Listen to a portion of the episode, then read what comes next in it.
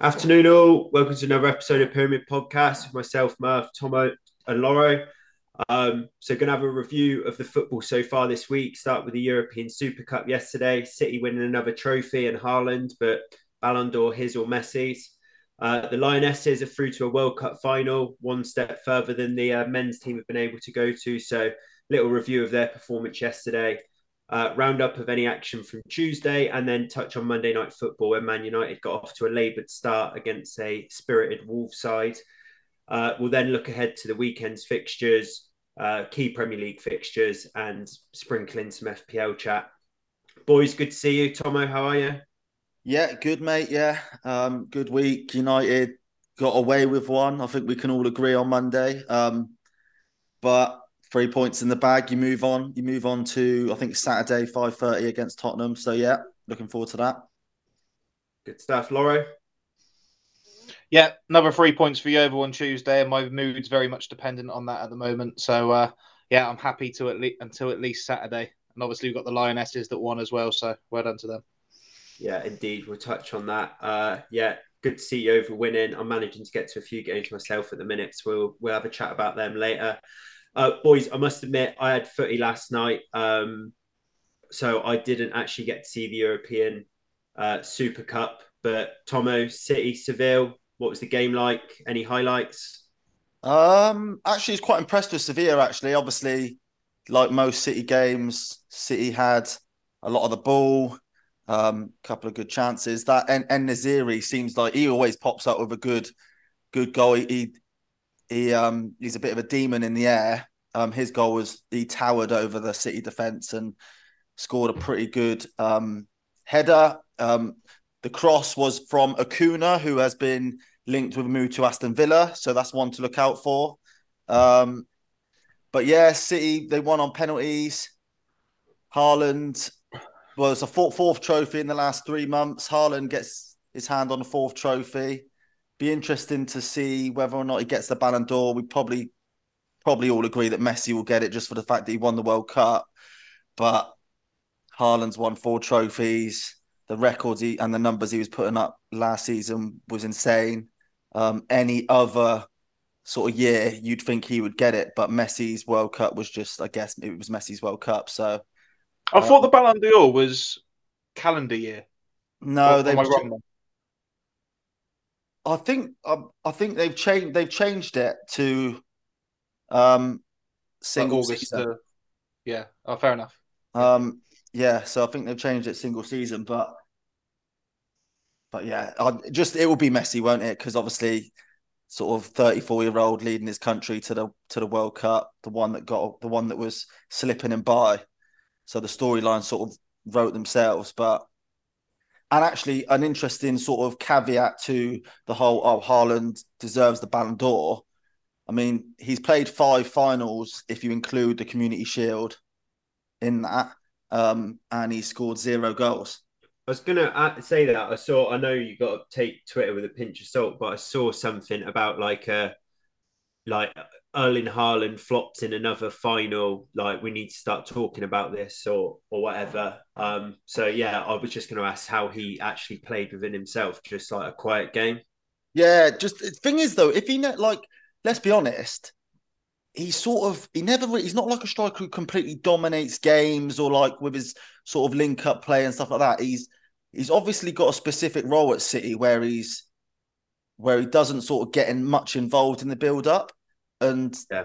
quite often he'll he'll just like pop up one or two goals, three or four goals, and then you think, wow, he's had a brilliant game. Um, but that obviously that's his job. Last night, along with the Community Shield, it was quiet. Um, didn't do much, but City win the trophy. So does he really give a fuck? Probably yeah. not. No, I doubt. I doubt it. Um, boys, what's your thoughts on the European Super Cup as a trophy? Obviously, Champions League winner versus Europa League winner. What what are celebrations like after like a city like jubilant like so like again i didn't watch it like when they win the pen penalty shootout is it like a, an international penalty shootout where like everyone's mobbing the keeper and it's like it's a set it's a seven out of ten okay so it's like, like in, if you got community shield bar when arsenal win it at one end or like second round of the Carabao Cup at one end and then World Cup final at the other, we're talking like seven out of ten, right? Yeah. So if I, I mean, Lawro, I don't know if you agree with this, but like, let's be honest, right? If you get to the UEFA Super Cup, it's because you've won the Champions League or you've won the Europa League, and as a professional, those tro- you rarely win those trophies. So actually, playing in a UEFA Super Cup must be a, a privilege. Um, so I've, I've never really understood the whole oh it's only a glorified friendly sort of stance we have in England about those games.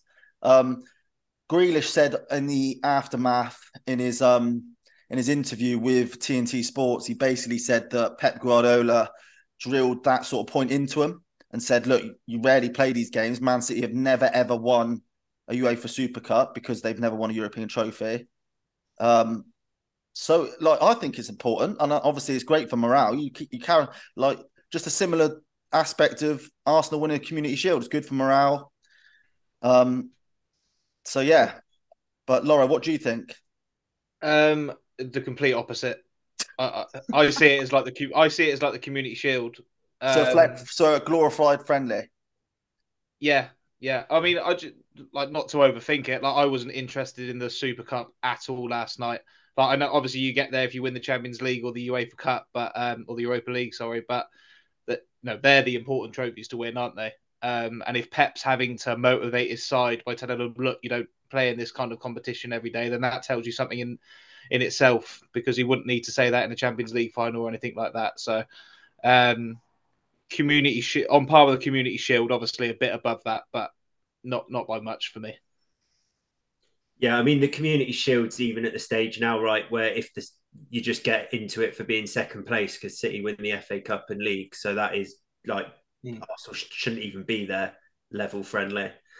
Um, right, boys, we move on from that then on to uh, another bit of success. So Lionesses through to the final of the World Cup.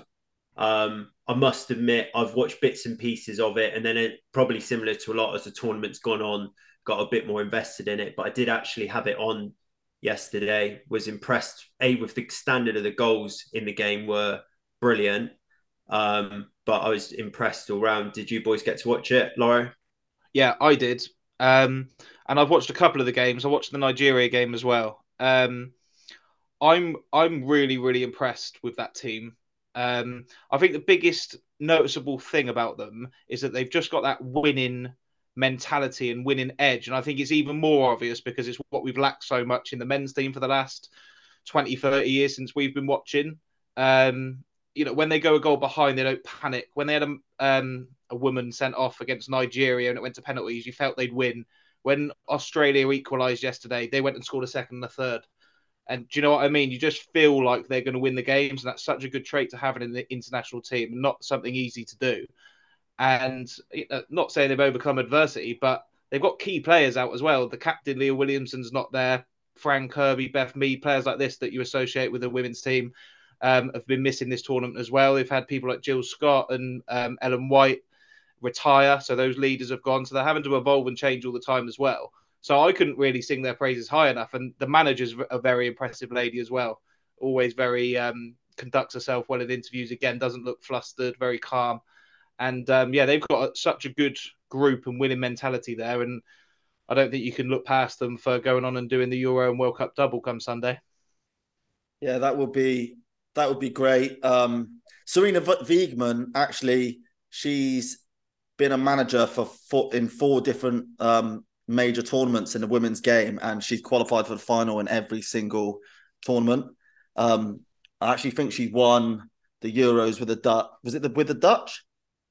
Um, Probably. Uh, she is Dutch, yeah. isn't she? Yeah, so she won the Euros before she won the Euros with us last was it last year or the year before and then um yeah like I completely echo what you said about when when you watched England men's team there's like a massive sort of sense of like jeopardy or self-sabotage that you just always sort of think like sort of think about with with the England team whereas with this women's team, and even they had that sort of self sabotage moment um, with the Lauren James sending off in the Nigeria game, and they just come through it. Like yeah. they just, and and I, I felt that way when I was watching the Australia game. It was like, okay, um, Australia equalised with a really good goal, and obviously the home crowd get, like gets on you. But it's easy to sort of go in your shell as a as a country. The sort of you're basically the away team, um, but we just sort of just sort of like turn the screw a bit. I, I fully expect us to beat the Spanish. Have you? Did, have you? I don't know if you guys heard. Listened to a couple of podcasts this morning about um, the Spanish are, are in a completely different situation to us, where they are in like a bit of a a controversial moment with their manager, where they all hate their manager.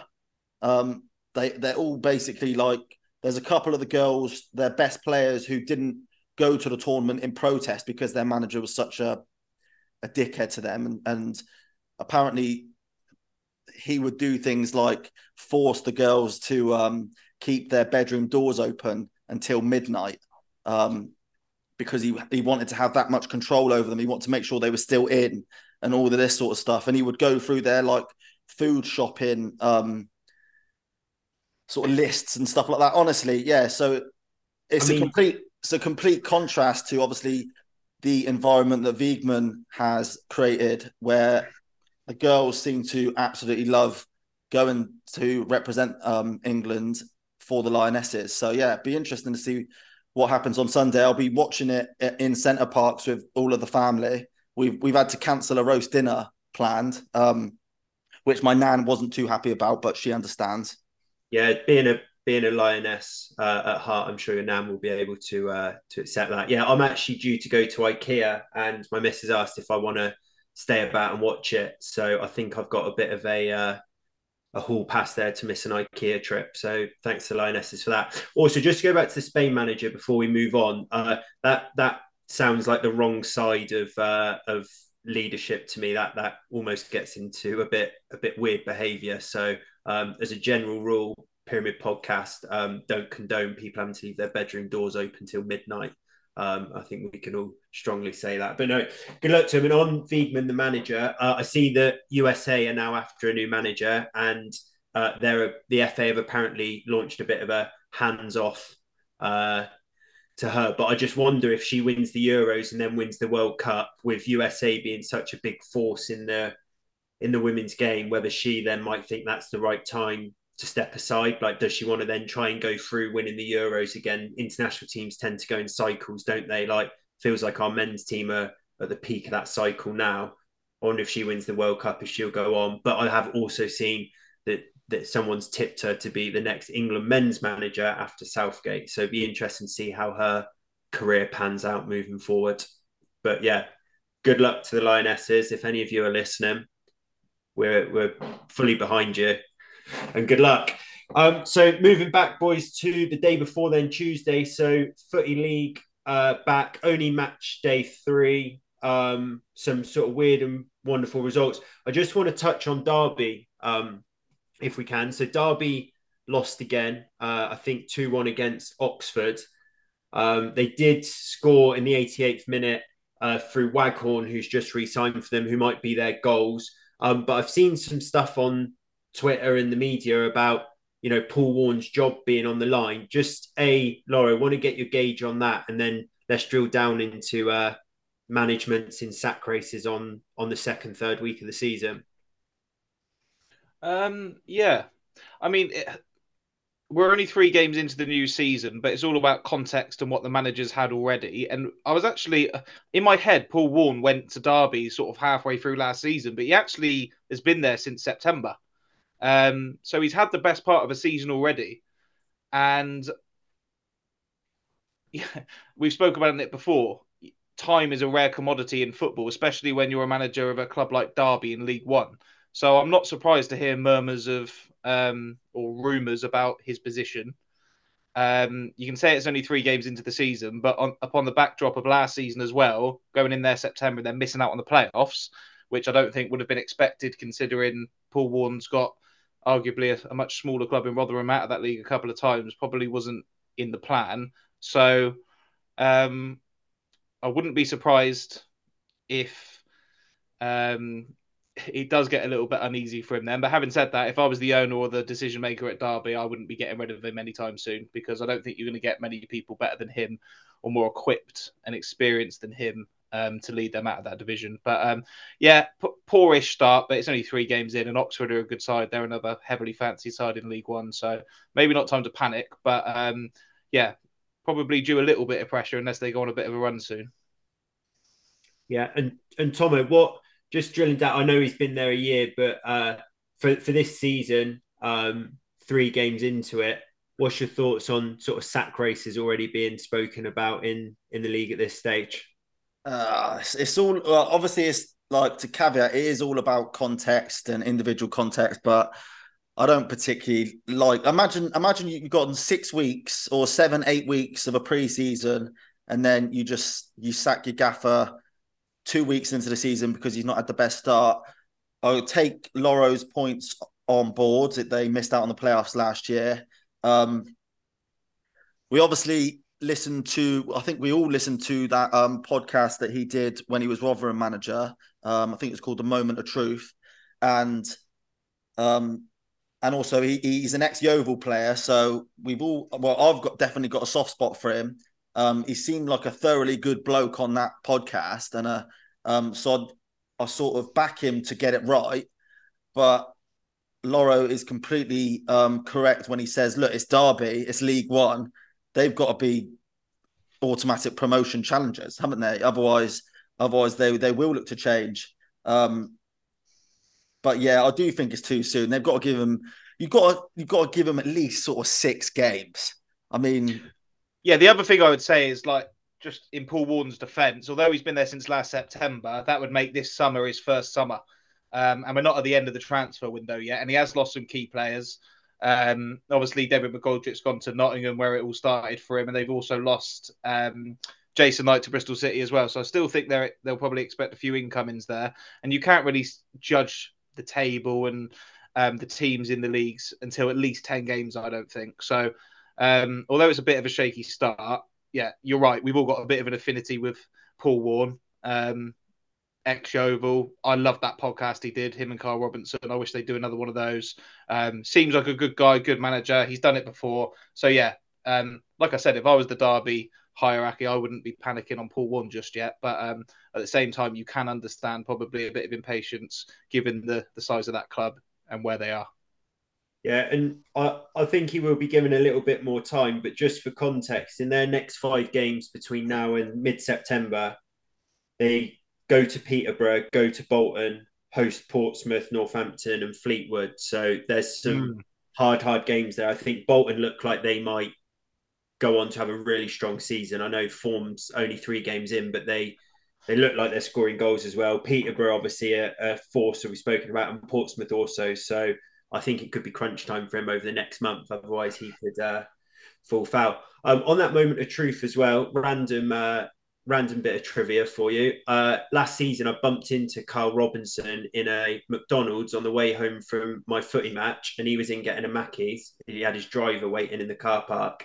Spoke to him, said, I love the pod, asked if they'd do it again. Uh, and he said they couldn't because Sky basically kicked off uh, because of the coverage, had match day coverage in it. They have EFL rights. So basically, BBC had been told you can't do that again. Uh, Carl went on to be sacked from Oxford, and yeah, I wish him well. Um, so, yeah, so um, boys, a little quiz for you. Uh, obviously, speaking about too soon to sack a manager, what is the shortest reign that a footy manager's had before in the professional game? Uh, caveat: This is based off the website I went on to. It was the top twenty. What's the shortest reign? Wasn't it is it not Leroy Rosenior? Yeah. How long? Oh, I don't know, but I, I, remember seeing that stat knocking about. But yeah, Leroy Rosenior. I can't remember. Was it Torquay? Yeah, it was Torquay. Yeah, but I, I don't know how long. A couple hours probably.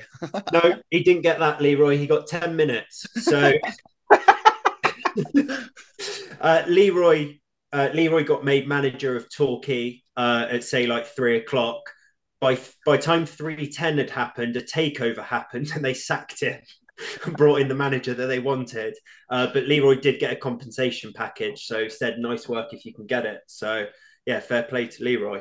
Um, but yeah, ten minutes, so not not quite that uh, harsh for Paul Warne, but certainly needs to turn it round. Uh, boys, let's move on and talk about Monday Night Footy. Obviously, we recorded the pod just before Monday Night Football coverage started. Uh, we spoke about Wolves losing their manager. Um, United probably looking to start strong at Old Trafford with their new signings starting, um, but didn't probably turn out how we predicted. I think we were sort of 3 0, 4 0s in the pod. Uh, Tomo, could get your opinion on United's display? Um, rudderless, piss poor.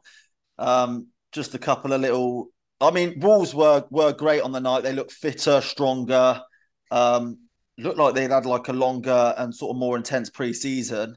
Um, their XG was 2.49. United's was only 1.5. They had 23 shots to United's 15, six of those on target. United only had three on target. Um, Onana had a debut to remember, but almost a debut to forget at the end. Um, he made he obviously made six saves, um, but I don't know what what minute it was 92nd, 93rd.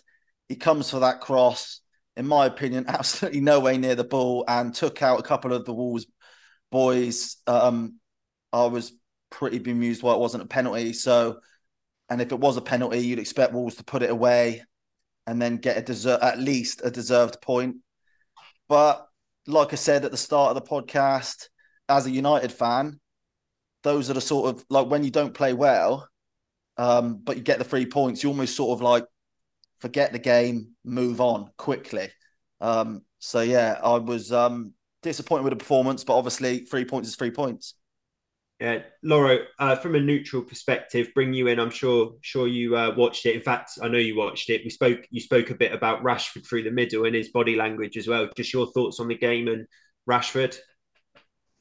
Yeah, well, I just Rashford's best position's on the left, isn't it? I mean, we don't need to go over that every single season and figure it out every single time. He said it himself, I think, in another podcast recently. He likes playing on the left. He doesn't. He gets bored up front, and he doesn't know how to do the runs on the right. So, and he's their best player. So put him on the left and then go from there. Don't do it the other way around. So yeah, ineffective Rashford. I thought Wolves were very good. Um, I was really impressed. I said before the game I don't rate that Cunha at all, but I thought he was mightily impressive. Um, I thought Lemina had an amazing game in mid- midfield. Thought he bossed it. Um, so good on Gary Neal for getting uh, Gary O'Neill for getting Wolves up for that game and getting them looking like um, a decent side. Because I think after Lopetegui went, a lot of people were having them as um, quite good favourites to be right down there, and they might still be, but good start from them. Um, and yeah, also definite penalty. Um, I, I, get the argument that sometimes goalkeepers are going to make different kinds of challenges because they can go for stuff with their hands and things can look a little bit more untidy. But that was basically a double clothesline when he realised he was getting nowhere near the ball. So if you're a Wolves fan, you'd be, I think, rightfully disgruntled at the decision there. But um, yeah, got away with one. And uh, like Tigo said, you want to be winning the games um, when you're not playing well because when it does click, hopefully you'll go on a run then. So um, not impressed with Man United, but a good win all the same. What I will say, uh, let me just jump in there, Murph, is um, I was actually, apart from obviously that challenge, I was actually really impressed with Onana's performance and his debut. He looked assured with his hands, which people said, or people are saying, are no way near as good as De Gea's. And obviously, we all know about um, and I've heard about his um, passing ability, which I was impressed with. Um, the biggest issue of the game, I thought, was the midfield three of Casemiro, Bruno, and Mason Mount. I thought Bruno and Mason Mount played far too sort of their pressing was far too sort of high up the pitch, and it, and it quite often when Wolves um, broke that press, which they pretty much did most of the time. It left Casemiro isolated, and although we we all agree Casemiro is a, good, a really good player, great leader, obviously, um, he's got the men he's got the mentality to win at the at the very top, but he's his mobility isn't quite as good as it once was, and he basically got ran all over. Um, something for Erik Ten Hag to think about going forward because obviously I thought we bought Mason Mount to sort of change that aspect of our game where we had Eriksen there and he wasn't mobile alongside Casemiro. Um, I don't know what you think about that, Murph. Yeah, I I agree. I thought we looked absolutely shocking. Well, shocking all round, other than a select few. But in midfield, it was like it was like pathetic. Some of the attacks that they were going on. I mean, Martinez could have got sent off in the first half. He sort of barged Cunha on a yellow, and and luckily he he didn't go down. He stayed true and and sort of ran through. But midfield bypass there. I think there was another one in the second half where Casemiro sort of goes to shield and Cunha just drives through him and, and past Varane as well. But I, I, I don't know what the team talk was there because, like you, I thought Mount was coming in to add those legs that Eriksen didn't have. But last year we went from you know a couple years ago we'd have McFred and we were losing every mid, midfield battle. But last year we seemed to like control games and, and lead games through midfield. I mean, Casemiro doesn't look like he's come back like he was last year. Um, so that's one point. But yeah, he needs to sort something out with Mount. And then watching Monday Night Football afterwards, and Gary Neville's like, "Oh, we we need Amrabat in there next to Casemiro," and I'm thinking to myself, well, "Hang on a minute, Mount's like." 50 odd million. He was the guy to come into midfield to provide some cover for Bruno and Eriksen, you know, starting in one of those positions. If we're now saying that we need someone next to Casemiro and Bruno's club captain, is Mason Mount no longer in United's first team, uh, being our well, one of our main acquisitions of the summer is he suddenly a winger option where you've got. I saw Gary Neville reply to someone on Twitter um, saying yeah. for this weekend he'd bring McTominay in, uh, McTominay, stick him next to Casemiro, play Bruno, and then put Mount on the left and Rashford up front. Obviously, drop Garnacho, and then Mount can come in and create a box with obviously Shaw coming up the left. But I think it's worrying that we're having those conversations after game one. Yeah, yeah. my predict my predictions um, from that game will be that we'll either play Bruno or Mount from the right, actually, because Antony looked um, didn't look the best. Um, and especially in the big games, I think you'll play Mount or Bruno on the right, and then you'll bring in a, a McTominay type. Um, whether or not he goes to West Ham, and we bring in Amrabat or Onana or someone, um, maybe even uh, Kobbie Mainoo um, once he's back from injury. But because because it did look like you can't move forward with that midfield. Um, and if you think you think United should be comfortable enough to play at Old Trafford against Wolves, a team most most sensible pundits tip to go down given the state of affairs at that club, you'd think they'd be able to to play that midfield free. And yet it got completely picked apart. Imagine going to the Etihad and playing that midfield free. I think yeah. Casemiro's the key there. I think if he has a good game, then that midfield is allowed to be better and allowed to be more effective. But when you're talking about bringing someone in alongside him, suddenly the whole dynamic of the team changes, and you've got two effectively, not maybe not defensive midfielders, but running midfielders rather than dynamic midfielders. And like you say, Mason Mount goes out wide when he was brought in to be a central player. It seems like Plan A is going out the window straight away. Yeah, um, yeah. So obviously, I'm a neutral, but I'm sure you're worried. Yeah, no, it is worrying. I think I just I'm going to wait a couple games and take that with a pinch of salt because, as you say, Tomo, we can't be in the situation where we're needing to play Amrabat and Casemiro at home to Wolves. You know, a Amrabat doesn't even play for Man United, but b, which is obviously an issue, but uh, b, like those home games are where you have someone sitting in front of a back four and you're you're you're driving forward with the, the two midfielders and your your three forward. But I I think you're right. I think maybe Bruno or Mount from the right, and then maybe Sancho in playing false nine and Rashford back out on the left because Sancho played there quite a bit in pre-season. I thought he actually looked fairly sharp when he came on, and we we were better when he was on the pitch. Um, Garnacho looked terrible. Um, When's yeah, the striker going to be fit? Well, he's just posted, he's just posted today with some photo with a soon red devil emoji. So with him in a training top. So I'm hoping not too long. People had said initially the Arsenal game, which I think is a couple weeks away. But uh, yeah, I mean, what what worries me for that is Martial can't stay fit if Hojlund is injury prone or that back problem becomes a real issue. You're doing what Lawro says, where Rashford then has to play number nine. You're not only not playing a striker up front, you're then taking your best player out of his left wing position. So, and with midfield a bit unsettled as well, that uh, yeah, that that concerns me, United. But you know, I'm sure we might we might speak on Monday's pod, and we've just gone and won at uh, Spurs, and Mount scored and was gravy. So uh, let's give it. You won't be winning at Spurs playing like you did on Monday. Yeah, and no. what I will what I will say about Spurs is obviously they look so much more attacking under Ange. Um, they basically go for it, don't they? So if they sort of turn it on and maybe are relatively um, ruthless in their finishing and um, stuff like that, you can you can see them going two 0 up early doors, just running all over that midfield, just like Wolves did. The difference between Wolves and Spurs are you've got Son and Kulusevski and James Maddison on the end and delivering these balls, as opposed to Wolves. They got they had all of these chances and good scenarios and good situations in the game. They just couldn't finish their dinner. And the worrying thing for a United fan is better teams will will finish those and be more clinical. And you can almost like, oh god, I'm dreading the day when we lose six, five, six nil because something like that could happen. Like Wolves could have won that game three, four, one. Yeah, um, yeah, that, that that's a real possibility for United this year. That sort of like City six three, which was like a mauling until we kind of got a couple at, at, the end, and the Liverpool away, the way that the team set up like that, if we go to a big away ground like that, we'll get absolutely mauled. But yeah, I, to be honest, with how Wolves is finishing, if they'd have got the penalty, I'd have backed them to miss that as well. So yeah, good good win for United. Um, so from one footballing juggernaut uh, to another, Lawro Tuesday night we went to Huish Park uh, saw the Glovers against Truro. Um, massive kind of league game for us after a, a, loss to start, but then three points and then a midweek game. Uh, went 1 0 down, was looking a bit sticky, but ended up getting the three points.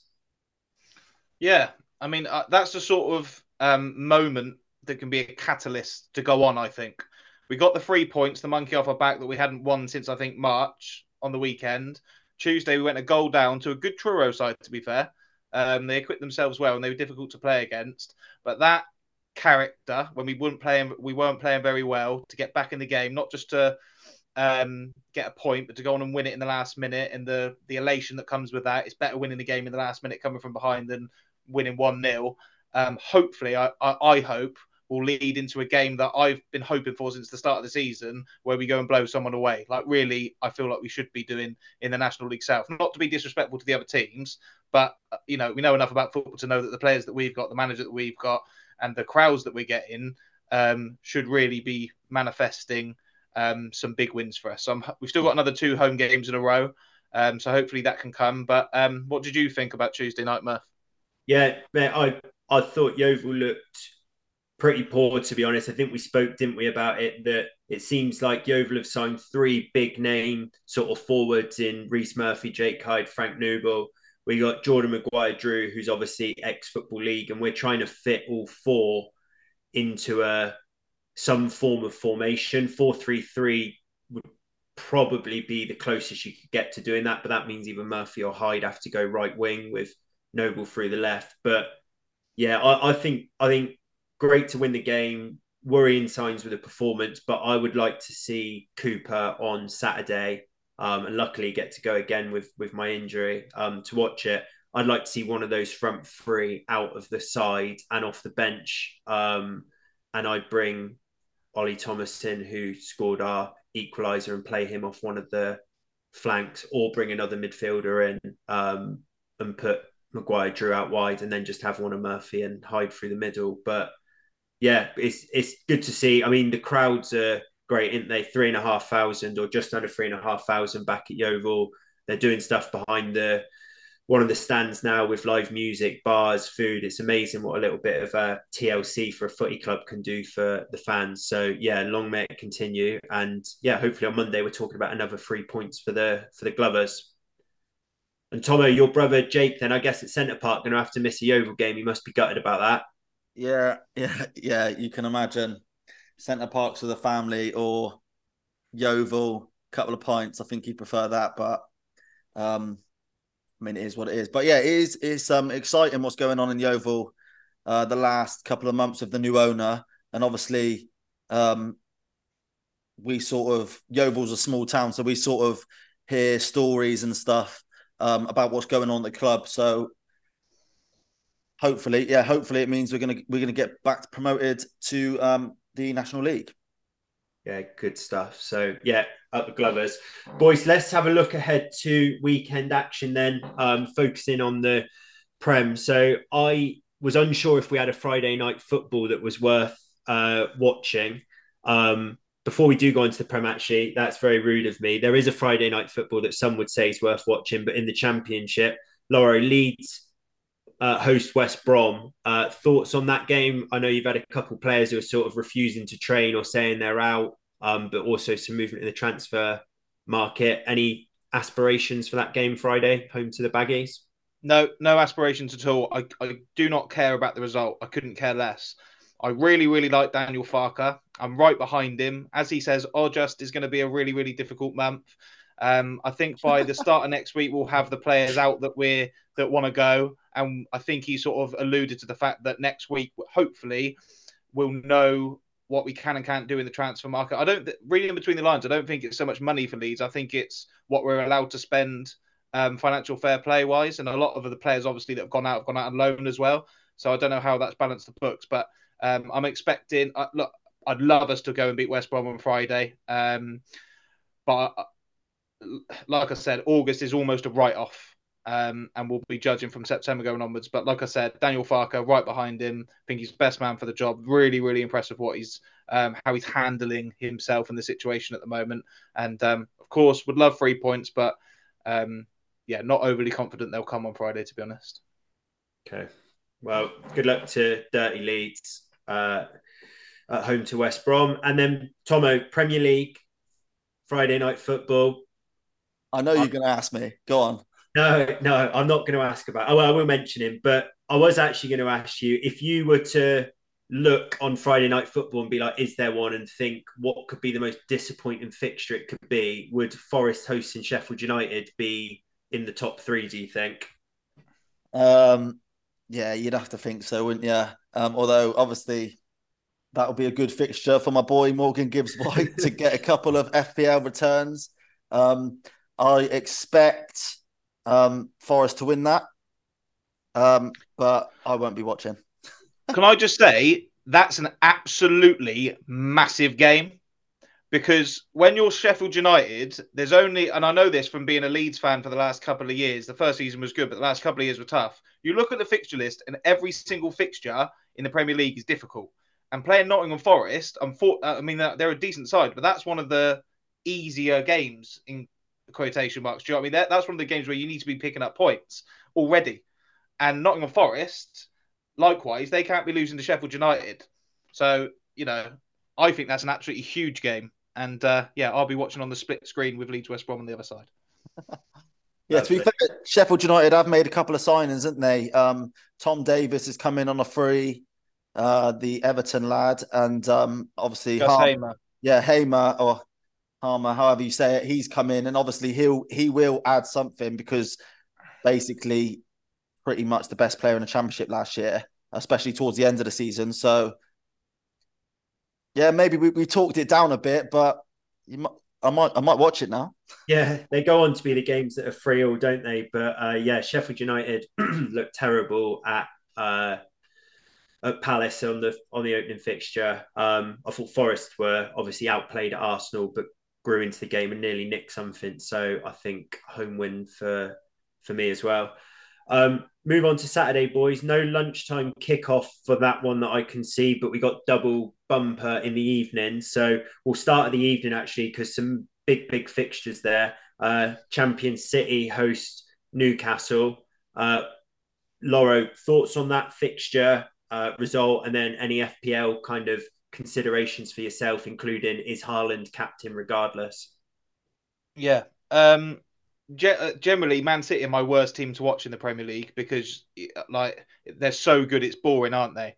But Newcastle are really, really exciting me. And I remember this fixture last year. Uh, it might have been at St James's, but early on last season, Newcastle played Man City, and it was three all, and everyone sort of sat up and thought, "Oh, these are a good side here." Uh, but now with Isak firing, we've got Harvey Barnes coming in and Tonali in midfield. Newcastle look like they've improved.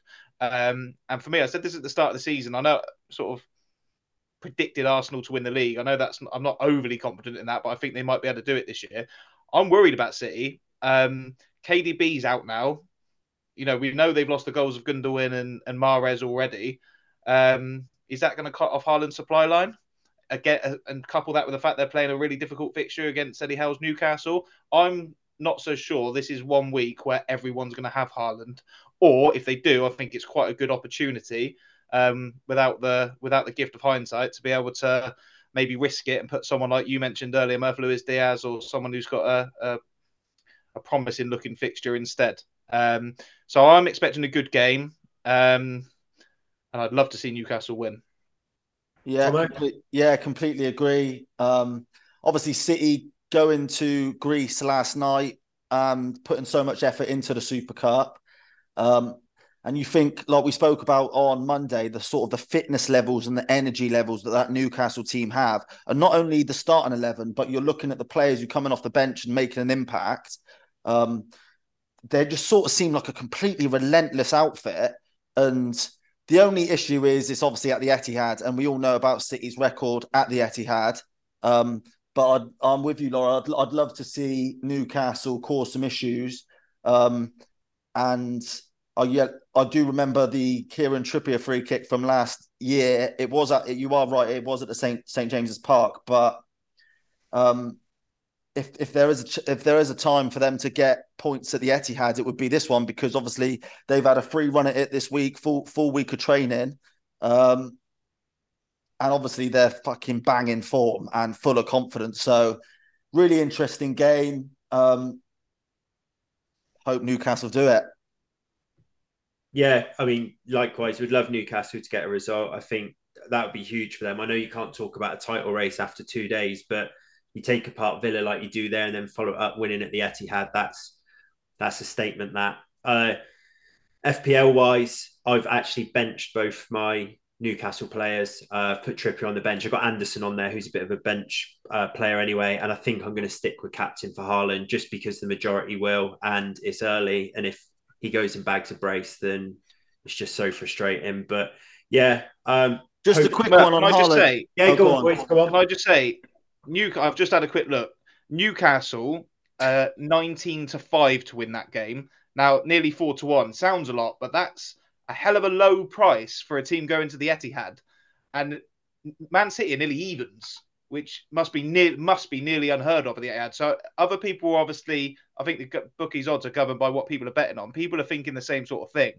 Um, so yeah, just like I said earlier, I'll be watching that, expecting something maybe unexpected. Can, Tom, I'll, I'll bring you in a minute just to factor into that, Laurie. Just thinking that through. City of you know, Pep did his whole thing after the game of thank you so much to the Premier League for making us play Saturday. They've played last night, haven't they, and gone to penalties. I don't know where was the game, Tomo. It was in Greece. Yeah, so flight to Greece and back, a midweek fixture. Uh, there really isn't a better time for Newcastle to go there and get a result, is there? No, no, I agree. Oh yeah, I agree. I, I, think we're all on the same page there. What I just wanted to come in and say more on the FPL lines was I saw this week Haaland is now over ninety percent owned um, I think makes him the highest owned player ever in FPL. Um, the whole Haaland thing, I do think he does kind of make it a 10 player game, doesn't he? Don't you think? He's just a bit really captaincy is set and forget as well. Um, it's a bit boring. It does make the game a slightly um, sort of more challenging, I think, because basically a 10 player game. Um, what do you think, Murph? That's what I, that's what I said on one of our first ever pods. I think they should make him 20 million. Do you know what I mean? If you want him, your midfield or your defense has to be absolute crap. Do you know what I mean? And just shake it right up. Um, but look, everyone captains Haaland because obviously you don't want to risk missing the game where he scores two or three or four or five. Um, but again, I don't think Newcastle's the team he's going to do that against. And um, say he hasn't started the season the best form, he got a brace at Burnley, but didn't look overly potent last night. And uh, yeah, if there's a game that he's not going to score the goals in, I know I think we're big in Newcastle up a bit too much now, but um, Saturday could be it. Yeah, especially as um, the team Fergie was most impressed with at the weekend was Aston Villa. Um, so yeah, thanks for that, Fergie. Boys, got to move on. Conscious of time. So other other big fixture uh, that day, I would say, um, is the half five kickoff. We've already spoken about United on Monday. We spoke on Monday about Spurs on Sunday. Can I just get a quick prediction on the Spurs United game at half five and FPL considerations for the pair of you? Um, yeah, so quickly, you can't imagine. I, I predict a Spurs win, but I can't imagine Man United being as bad as that. Um, just last season, if, if last season was anything to go by, United they were poor quite often, but invariably in the next game they performed better. So maybe I'm talking myself into a United sort of good performance and good result. Um, let's just call it a score draw. I expect I expect there to be goals. Lawro? Yeah, I was going to say Desmond. Um, I, again, I agree with Tom. I don't expect United to be as bad as they were on Monday, but they're not playing Wolves. They're playing Tottenham at Tottenham um, with my man Ange at the helm. So I expect um, Tottenham to be well up for it, give a good account of themselves, but also expect United to bounce back bounce back somewhat. So I'm going to go score draw as well, two all. Yeah, I, will just add to that that I think United won't be that bad, but I don't think we got a single win at a uh, a, a, top recognised team in the league. I'm not, I'm not sure what that was, top seven or top eight from last year. Um, we didn't get a win. I think we did draw at Spurs, but after Sancho scored and we were romping that game. But yeah, really interested to see how we do travel into a big side. Uh, if we play like we did on Monday with Kulusevski, Richarlison, Son, and Maddison coming at us, we'll be badly punished. So uh, Heart says United win away, but Head says we will escape with a score draw with a few hairy moments to lose it. Um, boys, then a couple other games there. So we touched on Wolves and how bright they were, and on Monday we spoke about the quality of Brighton. Wolves host Brighton. I think really interesting to see whether Monday was a bit of a flash in the pan from Wolves slash United terrible, or whether they actually are going to be a bit of a force under Gary O'Neill. Um, I can't call that game. Lawro, what's your thoughts? Um, I'm gonna go Wolves, and the reason is is Brighton always let me down, and they were one of the key reasons Leeds got relegated last season when Everton couldn't buy a point. Suddenly went down to the Amex and stuffed them five 0 I think it was. Um, and I just think Wolves will be they'll have their tails up after that Man United game. Um, touched on it before. Gary O'Neill seems to have a, a way of getting these under fancy teams up for games and performing well. I'm going to go, and we'll revisit this next week because I'll be interested to see how it plays out. I'm going to go 2 1 Wolves. And um, like I said, I wasn't overly impressed with Brighton on the opening day, which sounds silly because they won 4 1, but I just thought Luton were really, really bad. So might be completely wrong, might be a route for Brighton, but I'm going to go Wolves. Tomo? I predict. Well, I predict it will be a tight game. Um, but I think and hope that he'll start Evan Ferguson. And I think obviously Estupiñán looked electric in the first um, game of the season. He actually had one of the highest XG, XG of all players in F- FPL, not just defenders. So, oh. yeah. So, um, selfishly, purely for me, FPL, Mitoma, Estupiñán, and Ferguson, I, I'm going to go um, for a Brighton win. Yeah, I'm going to have to join you there. Just uh, heart overhead. I've got triple Brighton, those three players. Uh, hopefully, Ferguson starts afterwards. Mitoma uh, looks gravy, and Estupiñán's probably in his last season before coming becoming Man City starting left back. So, yeah, got all three of them. So I'm going to go 3 0 Brighton. Estupiñán scores one, gets the assist for the other two, and he assists Mitoma and Ferguson. Um, so yeah, uh, other fixtures on Saturday, boys. So um, Luton were going to be hosting Burnley, but obviously that game's not happening now due to the uh, the groundworks needed. So a uh, a much uh, needed rest for for both sides, I'd say. Um, Liverpool host Bournemouth. Um, Liverpool have gone from dicking about trying to get Lavia, couldn't get that one sorted going all in on Caicedo, couldn't get that sorted, revisiting Lavia and couldn't get that sorted, and have now landed on 30 year old Japanese midfielder Endo, which uh, might spell end of their Champions League hopes. but, uh, yeah. Um, Interesting. I mean, an interesting move. He asked the club that was it Stuttgart he was leaving to um to please accept to uh, pursue his lifelong dream. I mean, I bet he still can't believe it, but yeah, they've got their holding midfielder. Um, I'm not sure that will matter for much against Bournemouth home, but uh, yeah, A, thoughts on that signing and B, result on Saturday? Um, I'm not going to claim to be an expert on um, Wataru Endo, but um, from what I've heard, he's a he's a fairly decent player, good pro. 30, he's 30 years old, so there's not much sort of improvement left in in him. I would um, suggest, but they clearly needed someone in that position. Um, so yeah, but other than that, the one thing I'm I'm sort of thinking about in that game for me is Trent Alexander Arnold because if he doesn't pull up trees and look like the sort of player that I want him to be, I might get rid of him in my FPL team because he's so expensive. Um, and obviously, I don't predict Liverpool to get that many clean sheets this year. Um, so yeah, he's one I'm hoping. But la- in this fixture last year, I think they was it nine one or eight one or maybe eight 0 um, It was nine 0 Yeah, so they're nine 0 and they and, and he scored a couple, got a couple of assists. So actually, I'm hoping for another sort of twenty point haul, in which case um, I'll keep him in my team. But yeah, he's the one. I was just going to say, be, be wary, right? Because last year, this fixture was about this time of year as well, was 9 0 Liverpool, and Salah didn't have a goal or assist. I, I thought I was at Ant and Dec. I was in the uh, Thatcher's end watching Yeovil play, checking my phone, obviously Captain Salah, thinking, oh, nice little differential here 3 0, 4 0, 5 0, 8 0, 9 0. Nothing from Salah. right, so just be wary, thinking Bournemouth at home, it's guaranteed points. Um, and just to touch on the Endo signing, I think they're taking the absolute piss with that. Honestly, I think they're taking the absolute. I think they're throwing their toys out the pram and going, "Oh, we'll just sign Endo then." Like Murph said, end of. I, I, honestly, I think that's I think that's giving up the goat and just thinking, oh, we wanted we wanted Caicedo, we wanted Lavia, oh fuck it, sign Endo. I think their fans would be absolutely furious with that acquisition.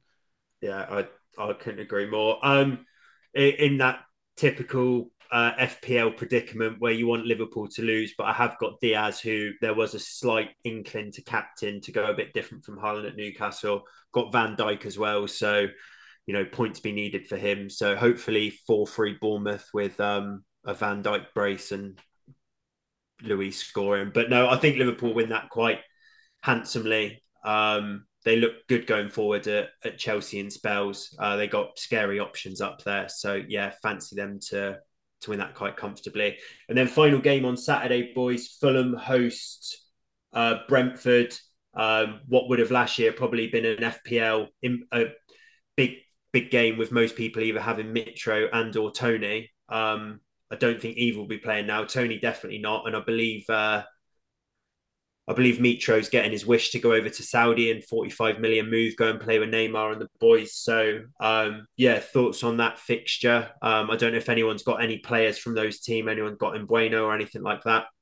From an FPL point of view, uh, the only two I would consider would be Leno in goal and um, Rico Henry. Um, Mbeumo obviously is a good, good, good addition. Fact that he's on penalty duty now that Toney's not there. Um, but I was re- I was actually really impressed with Rico Henry's performance against Spurs. I thought he got down the wing, bombed down. Um, he was dangerous. He looked like he can get in a sit. Like he's one. If I, if Ivan Toney was there, he'd be like, yeah, get Rico Henry in because every single cross to Toney would be be on the end of. Um, but yeah, I probably I, I, don't expect too much from that game. Probably a Fulham win. Um, I although, agree. Go on, yeah, go on. I agree. Home win. I think Fulham have got a bit of credit in the bank from the result that they got at Everton. Their season's off and running. They can just lap up the first home game of the season for themselves. And, um, uh, you know, uh, Brentford, again, I think they were okay, weren't they, against Spurs? But like I said, missing Toney, drop. I think they went 2 1 up, didn't they, against Spurs and had to concede, go away with a point in the end. So they'll be wanting to put um, points on the board as quickly as possible. And again, a bit like not so much relegation, but a bit like Sheffield United, not Nottingham Forest. These are games where you're really looking at it mid-table clashes, thinking you want to get points. So um, maybe a bit of pressure on Brentford. But I think home win two nil Fulham. Yeah, I, I, think Fulham will win that as well. Actually, um, I really, really want Raul Jimenez to score as well. I'd love him to have a good season. Um, I think he had a chance on on Saturday, but yeah, I would, I'd love him to do well. Mitro's a big loss. Be interested to see if they reinvest that money. I think if, if hasn't gone, he's wanting to go as well um, from that side. So two big players from last year. Uh, Andreas, who used to be in most FPL sides, is on the bench now as well. So um, be interesting to see how that one goes, but I will go for Fulham. Uh, moving on to Super Sunday quickly, then, boys. So starts at two o'clock. Villa host Everton. Um, obviously, Villa Villa battered on on Saturday evening, as we spoke about. Fergie really impressed with them. Um, Everton should have probably won. Uh, well, I wish you'd stop calling Fergie like Fergie. Call him Sir Alec. Sir Alec. Oh, sorry. Yeah. yeah. Sir Alec. Well, he lost a bit of respect, didn't he, with that shout? He would have he's been. Not, he's not the Black Eyed Peas singer.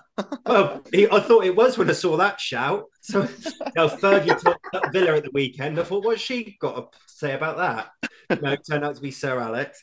Uh, yeah, so Villa host Everton. Everton definitely should have won at the weekend. Everton, def- uh, Villa definitely shouldn't. But uh, thoughts on that one? Home win? Yeah, I'll predict Villa to quickly forget about um, almost right off their last their last game. Um, I actually don't think they were as bad as sort of the five one score suggests. Um, especially, I thought they were they were well in the game basically until Tyrone Mings went off injured, um, and it sort of threw it knocked them for six a little bit. Um, and with Everton, you just you just can't see them scoring ever again in the Premier League. So I predict a home win. Yeah, the odds on that game are exactly the same as Man City Newcastle, which is interesting. They think there's the same gulf between Villa and Everton, between City and Newca- and uh, and Newcastle. So I don't know. Maybe maybe Sir Alex is um, is providing the odds for Aston Villa, but um, yeah, uh, look, yeah, I think Everton. The general consensus seems to be that they played well at home um, against Fulham last week, but at the end of the day, they lost. So home win, lots of talent in that Villa team, good manager. Villa Park will be bouncing. I'm sure they'll want to uh, put right last weekend and three one. Yeah, home win. Ollie Watkins to score. Everton probably have chances, won't convert one. Neal Maupay can't hit a barn door. So yeah, uh, agree with that, chaps. Big game at half four, actually. Um, type of game that big sides, you know, want to win and would expect to win, but often don't. Chelsea go away to West Ham. Um, people impressed with Chelsea on Sunday. At one point, you know, when Salah's goal disallowed, looked like uh, they might get routed, but grew into that game and probably should have won it. Um, they've added Caicedo into that midfield. Um, but Tomo, I think some breaking news or news this afternoon about Reece James. Yeah, it looks like he's going to be out injured um, for the foreseeable with a hamstring injury, which is obviously a blow. But they have got this um, that Lyon fullback Malo Gusto to come in, and they obviously signed him for that exact reason because Reece James is very injury injury prone, which is unfortunate for him. Um, Caicedo, obviously, it'll be interesting to see if he gets his debut and to see where he fits alongside Enzo. And then you've got James Ward-Prowse will probably come in for his debut alongside Edson, Edson Alvarez. I'm not sure if he if he made his debut last week. Um, the fact that it's at West Ham makes me think they could they could get something, but Chelsea were impressive last week, so that's that's a good good game, I think. But um, I'm going to predict a one-one draw. Yeah, I've got no idea really what to expect from West Ham this season. Need to see a bit more of them. Obviously, got a, point I think at Bournemouth last weekend.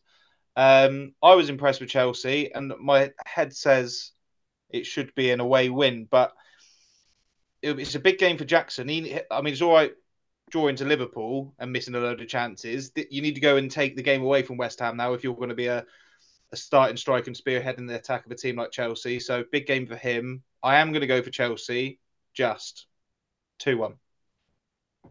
Yeah, I I'm gonna I'll I'll even it up so we got a different result for this one because we've gone the same pretty much. I'm gonna go West Ham win. Um, I I think that Chelsea are, obviously still gelling, new players in. Cap new captain's to be out. Um, Ward Prowse added in for West Ham.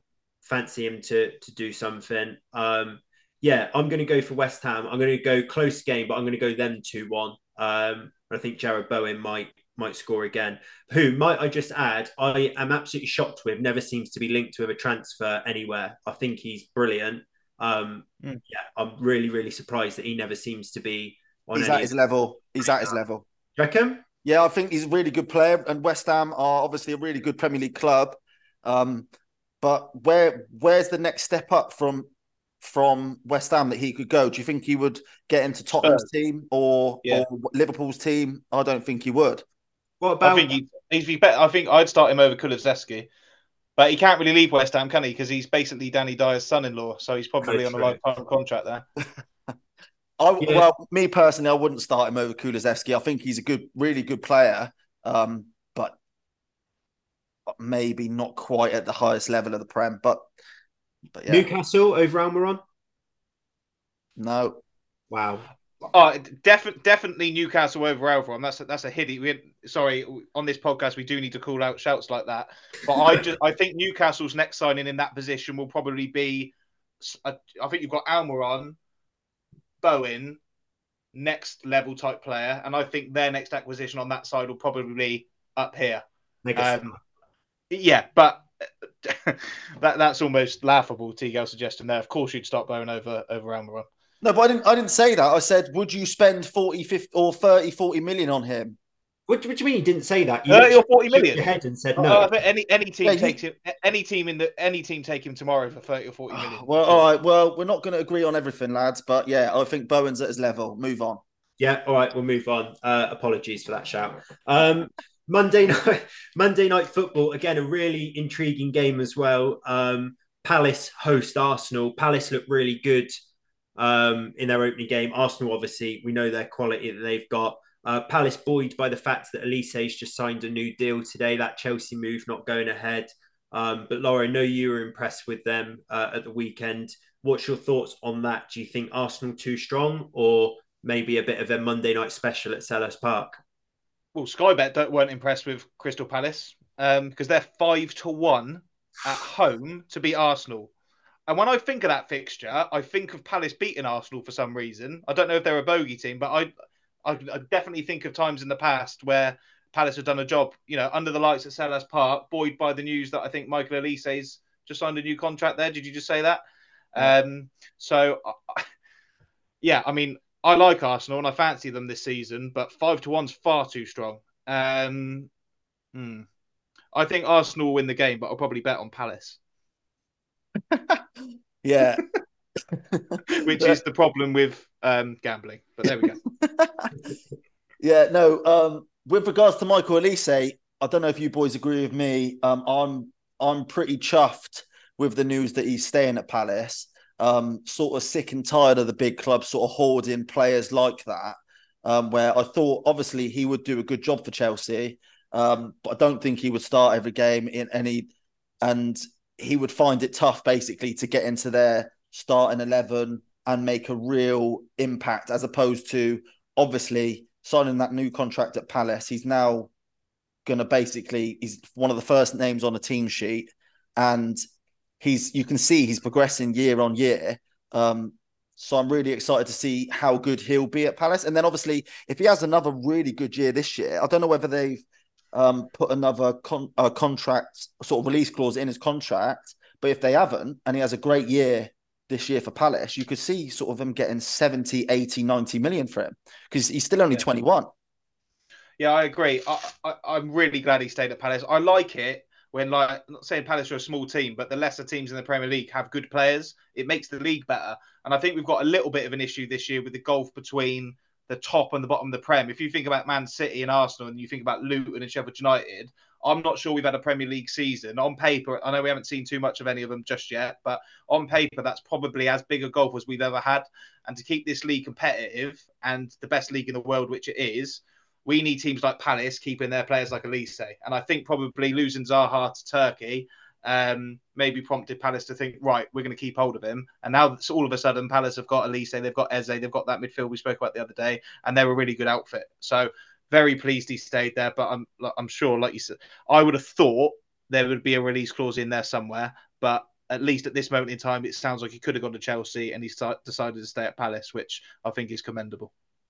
Yeah, I, I agree. I'm glad he stayed. I'm glad he's not joined Chelsea and sort of not been been starting every week. Uh, I mean, he might have, but that that's what tends to happen at Chelsea. Um, yeah, I fancy Palace as well. Actually, I think Monday night footballs tend to have some of those things. Um, Lawro, I think I looked at the head to head. So Arsenal did the double over them last year, but the season before that, Palace won three 0 at home against Arsenal. Mateta Ayew and Zaha scored. It was an 8 p.m. fixture, so it might have been a Monday night football. I think Conor Gallagher had a good game um, for Palace that night. So yeah, I'm going to back them to do something on Monday night football and get a win. I think we might have a weekend where City slip up and people like can Arsenal take advantage? I know it's so soon into the season, but then potentially them slip up as well. Um, so yeah, that's my prediction for that. I will go two one Palace. Uh, right, can I just say, Murph? You've predicted, I think, Newcastle to get something at City, Chelsea to lose at West Ham, and now Palace to beat Arsenal. So you make sure you get that in an acca because we don't yeah. want to be looking back next week and thinking, oh, we've missed out on a life changer. Yeah, well, I've heard sort of fours and five to one shouted about with some of those games. So I will be straight on to my bookmaker of choice to have a look at that. Um, boys, that's all we got time for this week. Uh, been a pleasure as always. Hour absolutely flown by. Um, we'll be back on Monday to review Premier League, EFL, Yeovil Town, and other non league results. Um, but yeah, thanks very much, boys, and speak to you both soon. Cheers. Cheers.